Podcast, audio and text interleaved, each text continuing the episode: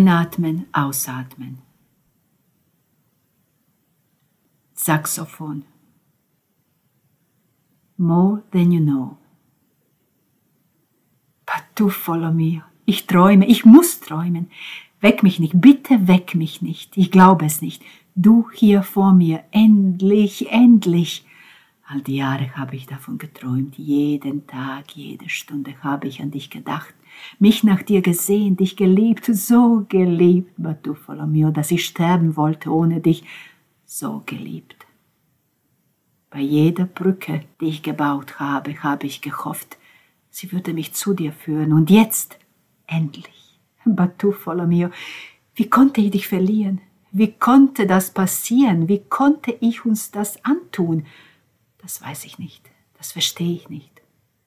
Und auch wenn ich weiß, wieso es dazu gekommen ist, das ändert nichts. Wie konnte ich uns das antun? Uns, die füreinander geschaffen waren, geschaffen sind. Nichts ist vergessen.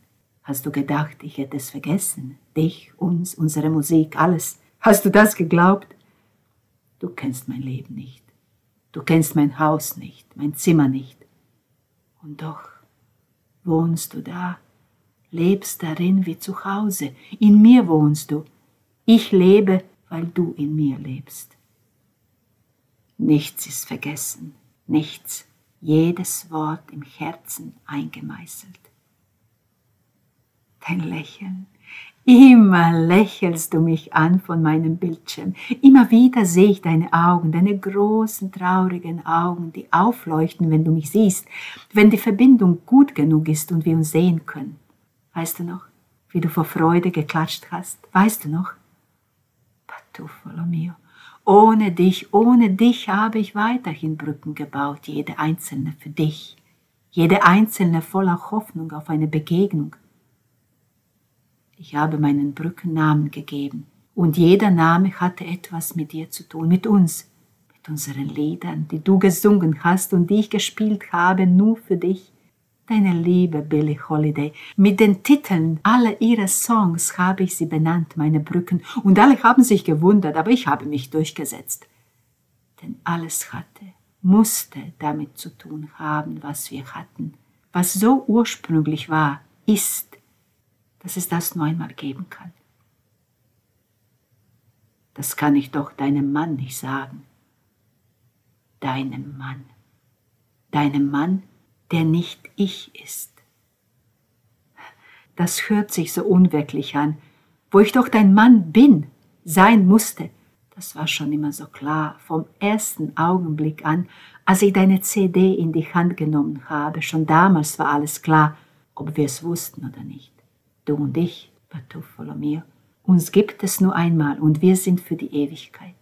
Und schimpfe nicht mit mir, lach mich nicht aus, verspotte mich nicht, bitte nicht.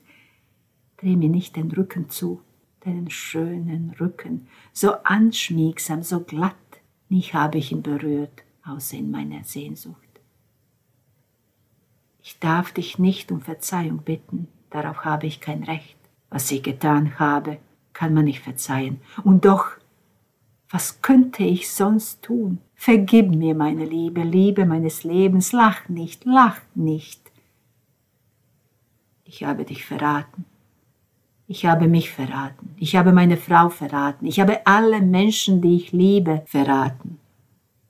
Und doch lebe ich weiter und baue weiter meine Brücken, als wäre nichts gewesen. Als wäre ich nicht ein dreifacher Verbrecher, der seiner gerechten Strafe entkommen ist.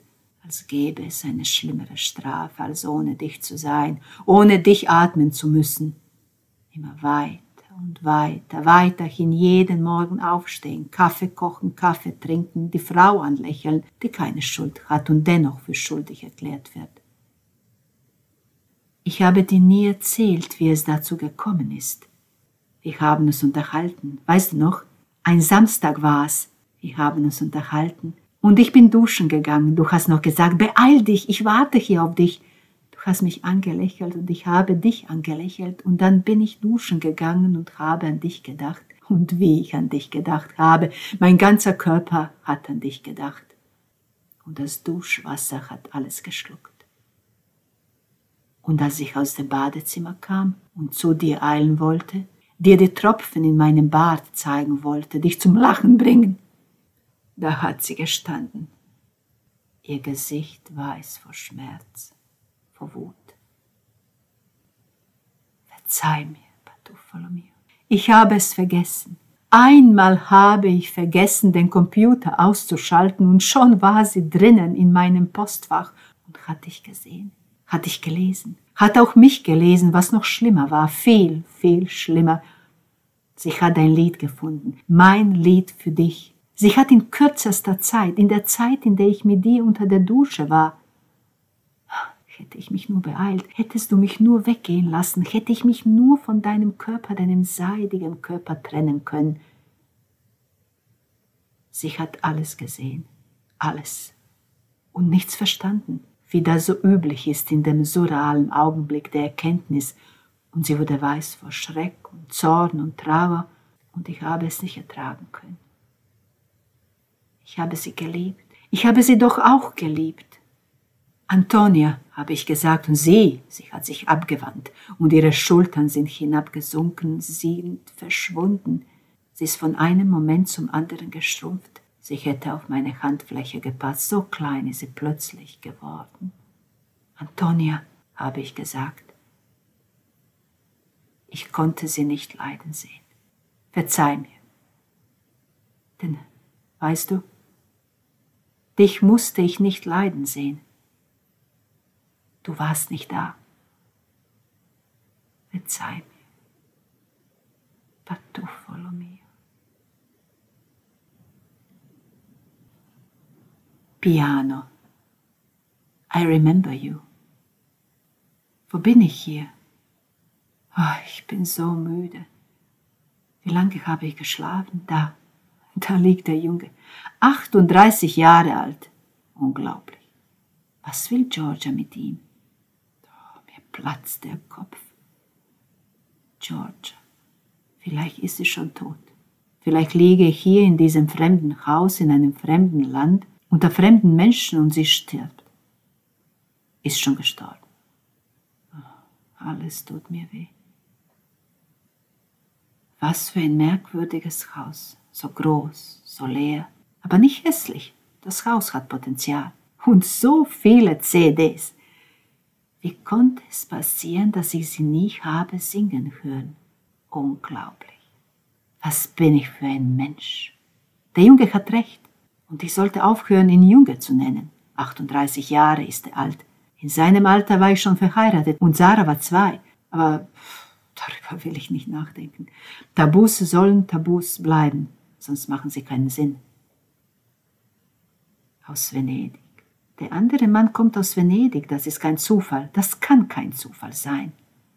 Georgia ist in Venedig geboren. In Venedig haben wir uns kennengelernt. Sie hatte mich die Treppe herunterkommen sehen und es war um sie geschehen. Das erzählt sie immer. Das hat sie immer erzählt. Sie war mit einer Freundin bei meiner Lesung. Sie hat meine Schuhe gesehen, zuerst hat sie meine Schuhe gesehen und das war's. Das sagt sie immer. Das hat sie immer gesagt.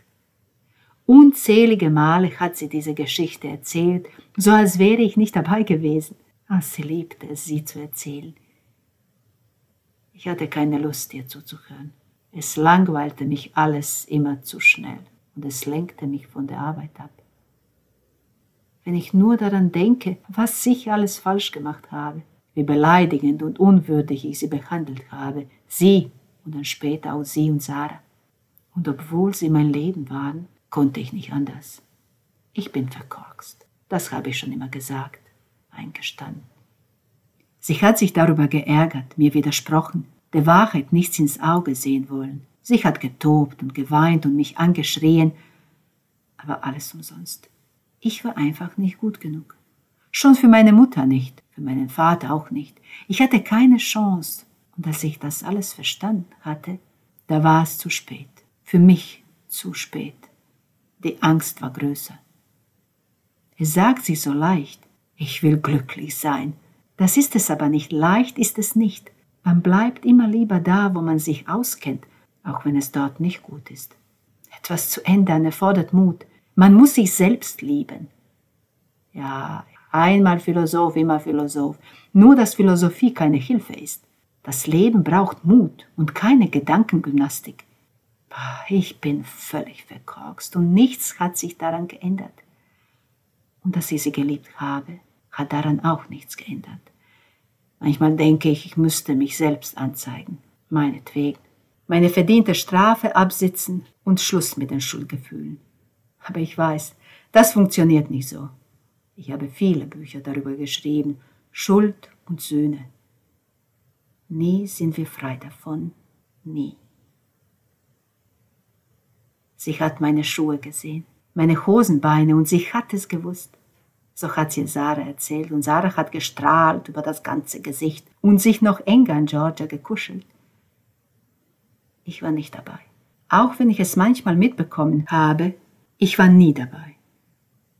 Auch wenn ich nichts Wichtigeres zu tun hatte, war ich nicht dabei. Das kann man nicht verzeihen. Ich habe in meinem Zimmer gesessen und Staubkörner auf meinem Arbeitstisch gezählt.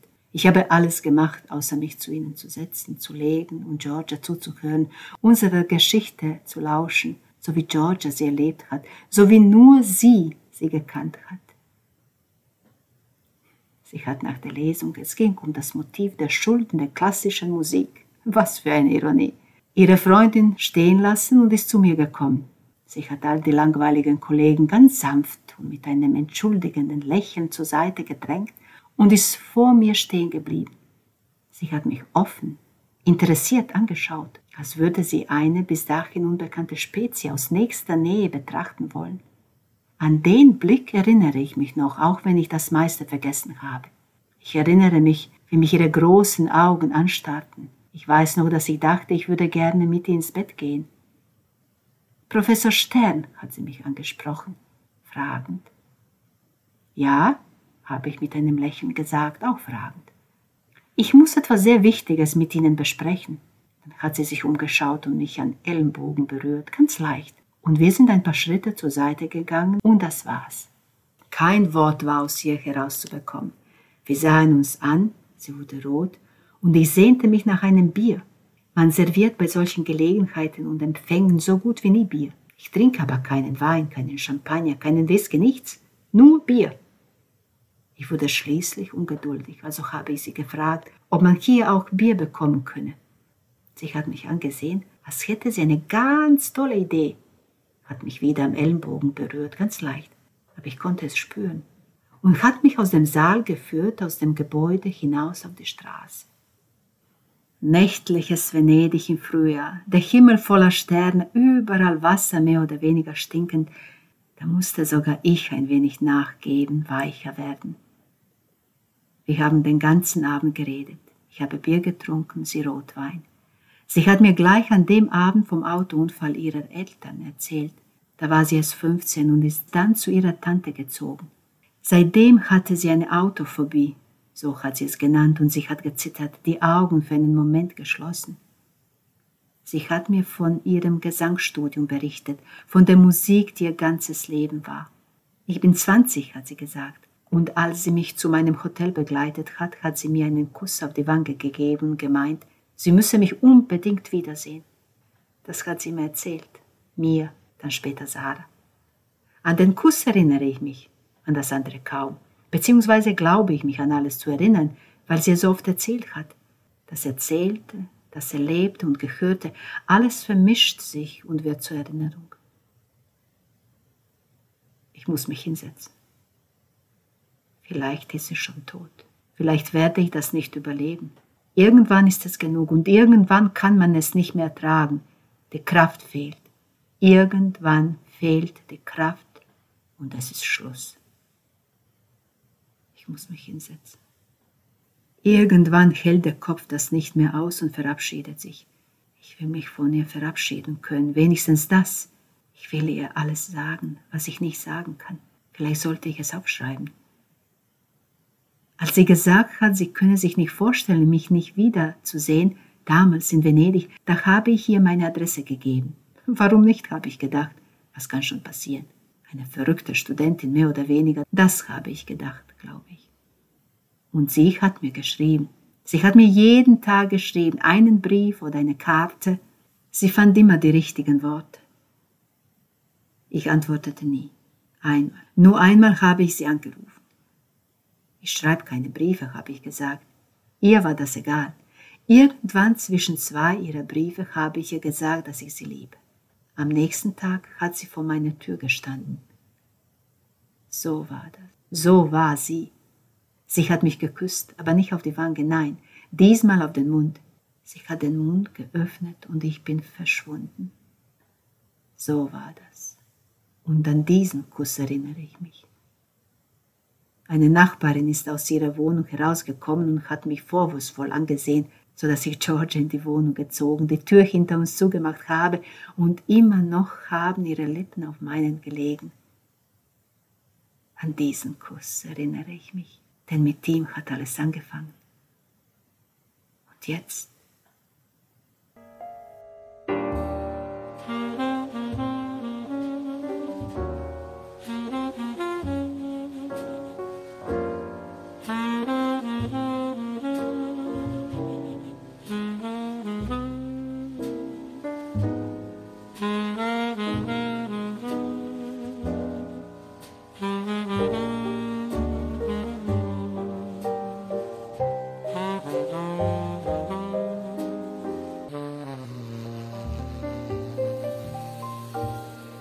Die Band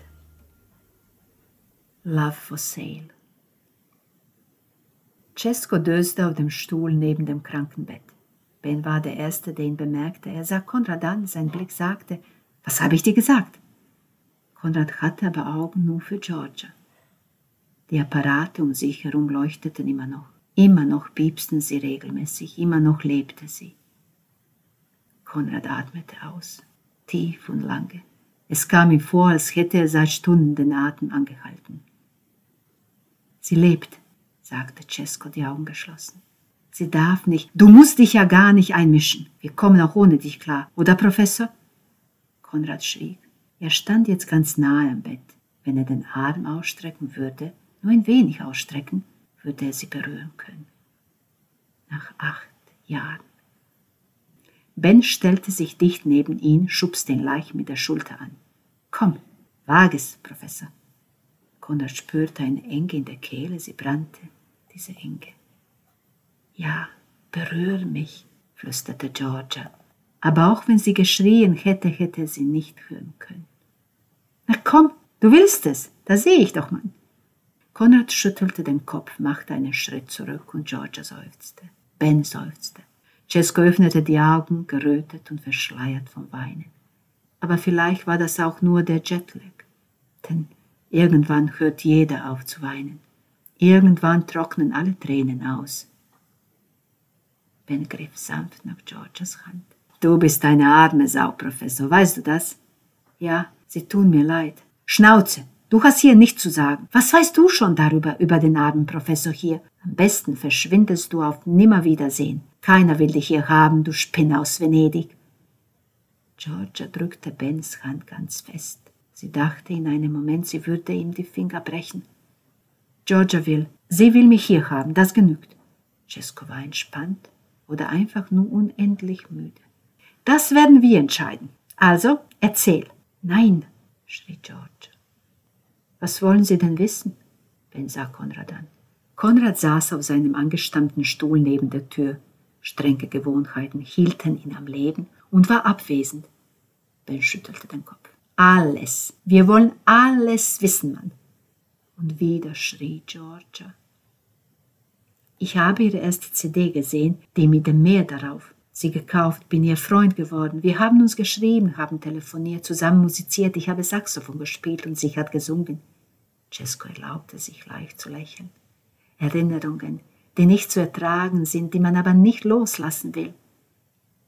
Du spielst Saxophon? Ben konnte es nicht glauben. Er sah Konrad erneut an, als würde er ihm sagen wollen, Siehst du, habe ich dir doch gesagt, er gehört nicht zu uns Rhythmikern. Konrad hätte das nicht weniger kümmern können. Hey Mann, wach auf, komm, zurück ins Leben. Hier spielt die Musik, sei nicht so deprimiert, scheiß drauf, steh auf, lach mit, lach mal. Konrad sah ihn jetzt tatsächlich an. Das kann man nicht sagen. Georgia hat immer gesagt, du sollst einem, der schlechte Laune hat, nicht sagen, hab keine schlechte Laune. Das ist wie wenn einer weint. Du kannst nicht sagen, weine nicht, dann weint er nur noch mehr. Du sollst etwas tun, um ihn abzulenken oder zu trösten oder zu animieren oder du spinnst, Professor.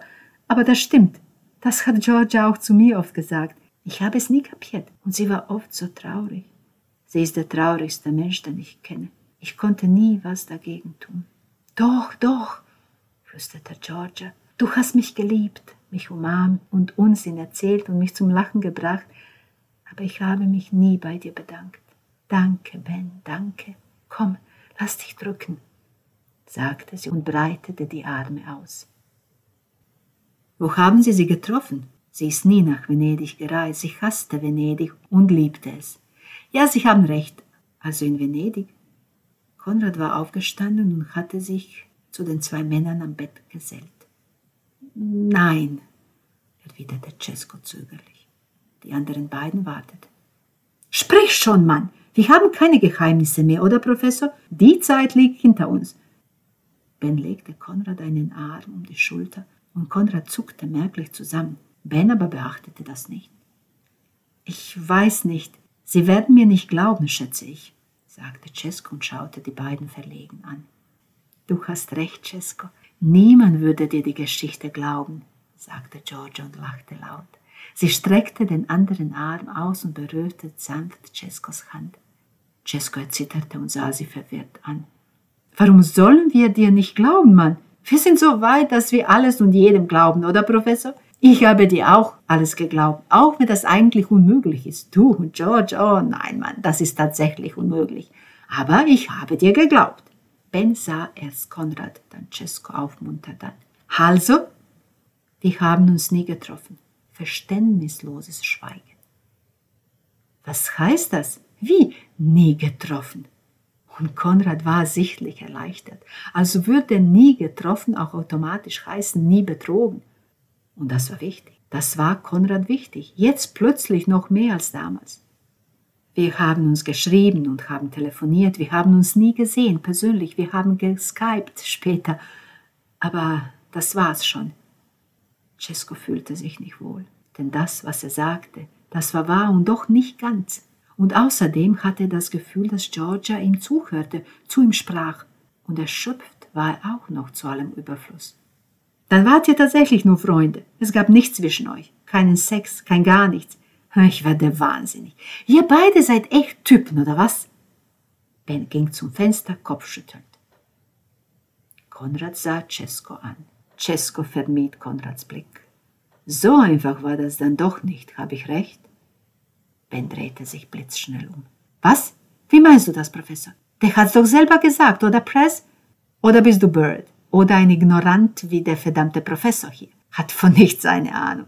Bist du Lester Young oder Charlie Parker? Was bläst du, Gondoliere? Press. Ich könnte Press sein, obwohl mir Hawkins noch lieber ist, beeilte sich Cesco zu antworten. Der Themenwechsel kam ihm gelegen. Aber so gut wie einer von denen bin ich nicht, nicht einmal andeutungsweise. Bist kein Profimusiker? Nein, ich bin Architekt vom Beruf, spiele aber für mein Leben gern, mit Freunden zusammen. Manchmal jammen wir stundenlang, jeder gibt sein Bestes, nächtelang. Und Georgia? Hat sie auch mit euch gesungen? fragte Konrad vorsichtig. Nein, nein, sie, sie kennt niemanden, keinen von meinen Freunden. Es gab nur uns beide. Nein, es gab auch noch mich. Und dann war auch Sarah da, nehme ich an. Nein, schrie Georgia. Nein, schrie sie, bis sie keine Luft mehr hatte. Ja, ja, sie war auch noch da, sie. Wann hast du diese erste CD denn gekauft? Wann war das? Wer Sarah? Ben sah von einem zum anderen. Im Sommer 1995. Ich bin zu meinem Lieblingsladen gegangen und da war sie blau wie das Meer und ihr rotes Kleid ich habe sie in die Hand genommen und das war's. Sie hat zu mir gesprochen wie kein Mensch davor. Dann später ihre Stimme. Entschuldige, aber so war das. Sie hat zu mir gesungen, nur für mich. Georgia lächelte. Sie erinnerte sich auch. Sie kannte seine erste E-Mail auswendig. So seltsam, so anders, so durcheinander. So vieles hatte sie damals nicht verstanden. Genauso wenig wie später. Für mich hat sie nie gesungen. Ich wollte es nicht. Wer ist Sarah, verdammt nochmal? Ben stand jetzt auf der anderen Seite des Bettes und sah beide verärgert und ungeduldig an. Während Georgia wieder anfing zu schreien, sie hielt sich die Ohren zu. Konrad und Cesco tauschten Blicke aus, die Ben nicht deuten konnte. Du Verräter, du mieser Verräter! Bens Blick verließ Konrads Augen nicht. Konrad fühlte sich an die Wand genagelt. Und ich dachte, wir halten zusammen. Man muss hier zusammenhalten, sonst geht alles zum Teufel, sie und wir, alle.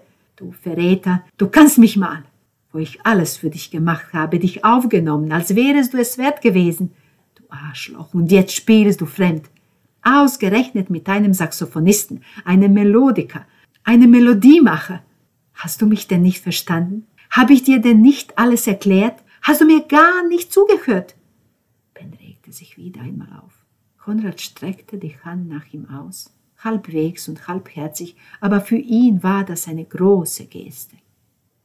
Beruhige dich, Ben, komm wieder runter. Es ist nichts, es ist, begann Konrad, dann sah er Ben verwundert an. Aber wieso weißt du das nicht? Das verstehe ich nicht. Was? Was soll ich wissen, Mann? Wer ist Sarah? Georgia schrie weiterhin. Sie holte mit dem Bein aus, traf Ben in den Bauch, einmal, zweimal, noch einmal. Sarah war unsere Tochter, Ben. Unsere Tochter. Die Dämmerung kam und ging vorbei. Der Abend näherte sich. Das Licht im Zimmer schaltete sich automatisch an. Plötzlich leuchteten alle Gesichter gelblich, kränklich. Das wusste ich nicht. Wieso wusste ich das nicht? Ben sah Georgia anklagend an. Wieso hat sie mir nicht gesagt, dass sie eine Tochter hat, verdammt? Das war zu viel. Das war für Ben einfach zu viel des Neuen, des Verheimlichten. Das Gefühl des Verlustes wuchs in unerreichbare Höhe. Konrad und Cesco tauschten wieder Blicke aus. Cesco setzte sich auf den Stuhl neben dem Bett. Konrad dachte, er würde umfallen, ohnmächtig werden. Dann drehte er sich so schnell zu Cesco, dass er beinahe tatsächlich das Gleichgewicht verlor. Aber sie ist meine Tochter, oder? Meine ist sie nicht. Georgia schrie und schlug um sich, erwischte Konrads Hüfte. Hat Georgia dir gesagt, dass sie meine Tochter ist? Sie hat nie etwas anderes behauptet. Und sie hat dich geliebt. Cesco schloss die Augen. Sie war verliebt in dich. Sie hätte alles für dich gemacht. Scheiße, so eine verdammte Scheiße, ihr könnt mich mal, beide. Ich weiß. Das Schweigen des Verräters, des Versagers und des Verratenen. Richtige Dunkelheit schlicht sich ein. Die Nacht betrat die Bühne uneingeladen. Mich, mich hat sie, mich hat sich auch geliebt, stotterte Ben. Ich bin noch da, rief Georgia. Ich bin noch da und ich liebe dich noch. Mich auch. Später dann. Also doch. Nein, nie. Ich habe sie verraten. Ich habe sie im Stich gelassen, als sie mich am meisten braucht. Ich auch. Ben sah von einem zum anderen. Und ich war immer für sie da. Bis zu jenem Abend, jener Nacht war ich immer für sie da. Ein Fehler. Und gleich hat sie mich verlassen, mich bestraft ein einziger Fehler, verdammt. Die drei Männer schwiegen. Sie hätten so viel zu erzählen gehabt, trauten sich aber nicht. Noch nicht. Georgia hingegen hatte keine Angst mehr, dachte, typisch, und schloss die Augen.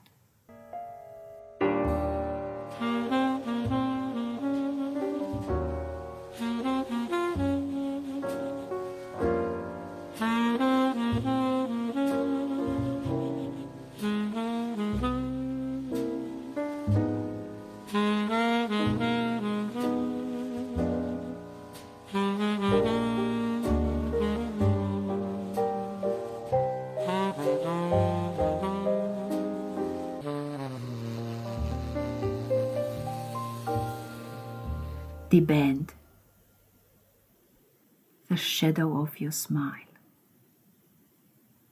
Wo bist du untergebracht? Ich weiß noch nicht, ich bin erst gelandet. Ich werde ein Hotel in der Nähe suchen. Konrad sah Ben an. Ben hob die Augenbrauen, als wollte er es nicht glauben. Konrad beharrte und Ben gab nach mit einem Seufzer. Wir sind zusammen in diesem Schlamassel. Das von dir zu hören, Professor, das überrascht mich jetzt aber wirklich. Vielleicht bist du doch kein hoffnungsloser Fall. Was? Wovon redet ihr? Es ist entschieden. Du wohnst mit uns bei meinen Freunden. Das wäre dein Ehrenhausmann. Das kann ich nicht annehmen. Das wäre genau, eben deswegen. Die Nacht und die Erschöpfung schlichen um sich herum. Georgia verteilte Zärtlichkeiten mit einem Lächeln. Und was machen wir jetzt? Alle sahen Georgia an. Die Maschinen an ihrer Seite sprachen zu ihnen in einem monotonen Takt. Keiner beschwerte sich. Meint ihr, sie schläft nur? Ich glaube, sie ist hier bei uns. Sie kann uns hören. Ich bin überzeugt davon. Georgia lächelte. Gerührt war sie, zu Tränen gerührt. Unsinn, sie ist weg. Weg ist sie. In irgendeinem Vorraum, einem Wartezimmer, da ist sie. So ein Scheiß, Professor, aber wirklich. Du wirst jetzt wohl nicht anfangen zu philosophieren, oder? Keine Angst, das tue ich nur für Geld. Alle lachten. Schaut, sie lächelt auch. Was habe ich euch gesagt? Alle sprangen zum Bett, beugten sich über Georgia und starrten ihren Mund an. Georgia streckte die Arme aus und drückte sie alle fest an sich, so fest, dass ihr Herz schneller schlug. Da ist nix. Du bist ein ungläubiger Professor. Doch, doch, spürt ihr das nicht? Seht ihr denn nicht, wie ihr Gesicht Farbe bekommen hat? Seht ihr das nicht? Cesco und Ben kamen noch näher. Ben konnte nicht widerstehen, er küsste Georgias Mund. Hör auf, das tun wir nicht. Warum nicht? Ich darf das. Sie ist meine Freundin, nicht vergessen. Du warst ihr Ehemann, scheiß auf das Papier. Und du warst ihr bester Freund, vielleicht, das weiß keiner. Aber ich, ich bin ihr Freund, verdammt nochmal, also halte die Klappe. Betretenes Schweigen. Dann räusperte Cesco sich. Sie hat gelächelt. Ich weiß es, sie ist bei uns. Er streichelte Georgia sanft über die Wange. Georgia spürte die Tränen kommen. Das erste Mal, die erste Berührung. Sie, sie ist warm. Spürt ihr das denn nicht? Konrad kam näher, streckte die Hand aus, zog sie zurück und verrichtete Ding. Ben dagegen legte seine auf Georgias Wange, ließ sie da liegen, tat so, als bemerkte er Ceskos und Konrads Blicke nicht. Was machen wir also jetzt? In dem Augenblick betrat die Nachtschwester entschlossen das Zimmer und traf noch entschlossener die Entscheidung für sie alle. Ihre Stimme duldete keinen Widerspruch. Georgia wünschte ihren Männern eine gute Nacht und sah sie, Cesco mit der großen Reisetasche in der Hand, lustlos und unsicher in dem weißen Licht des Korridors verschwinden, wie drei mutterlose Kinder.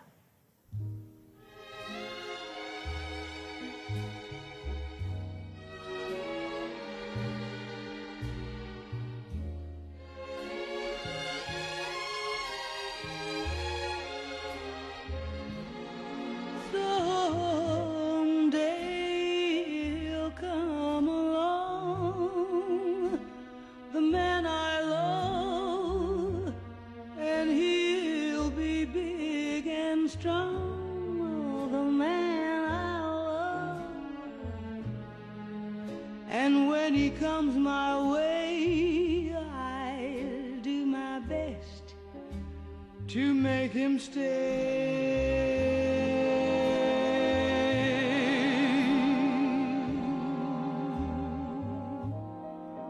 He'll look at me and smile.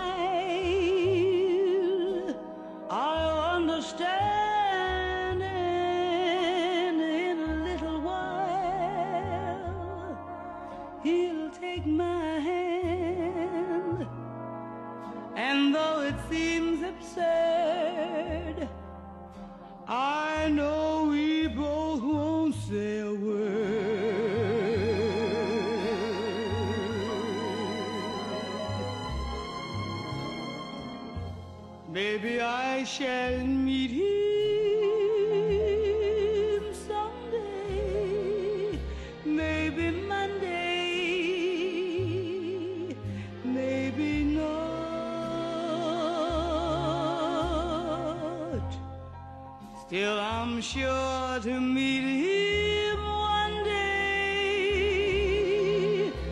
Maybe Tuesday will be my good news day. He'll build a little home just meant for two, from which I'll never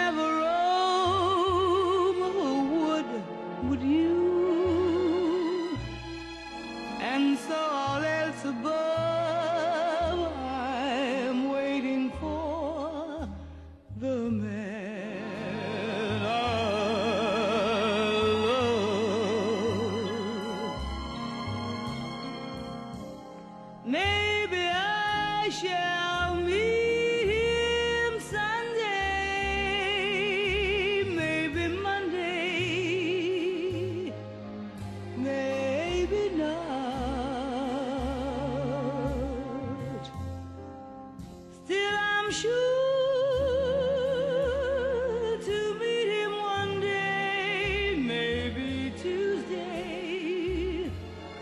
Will be my good news day.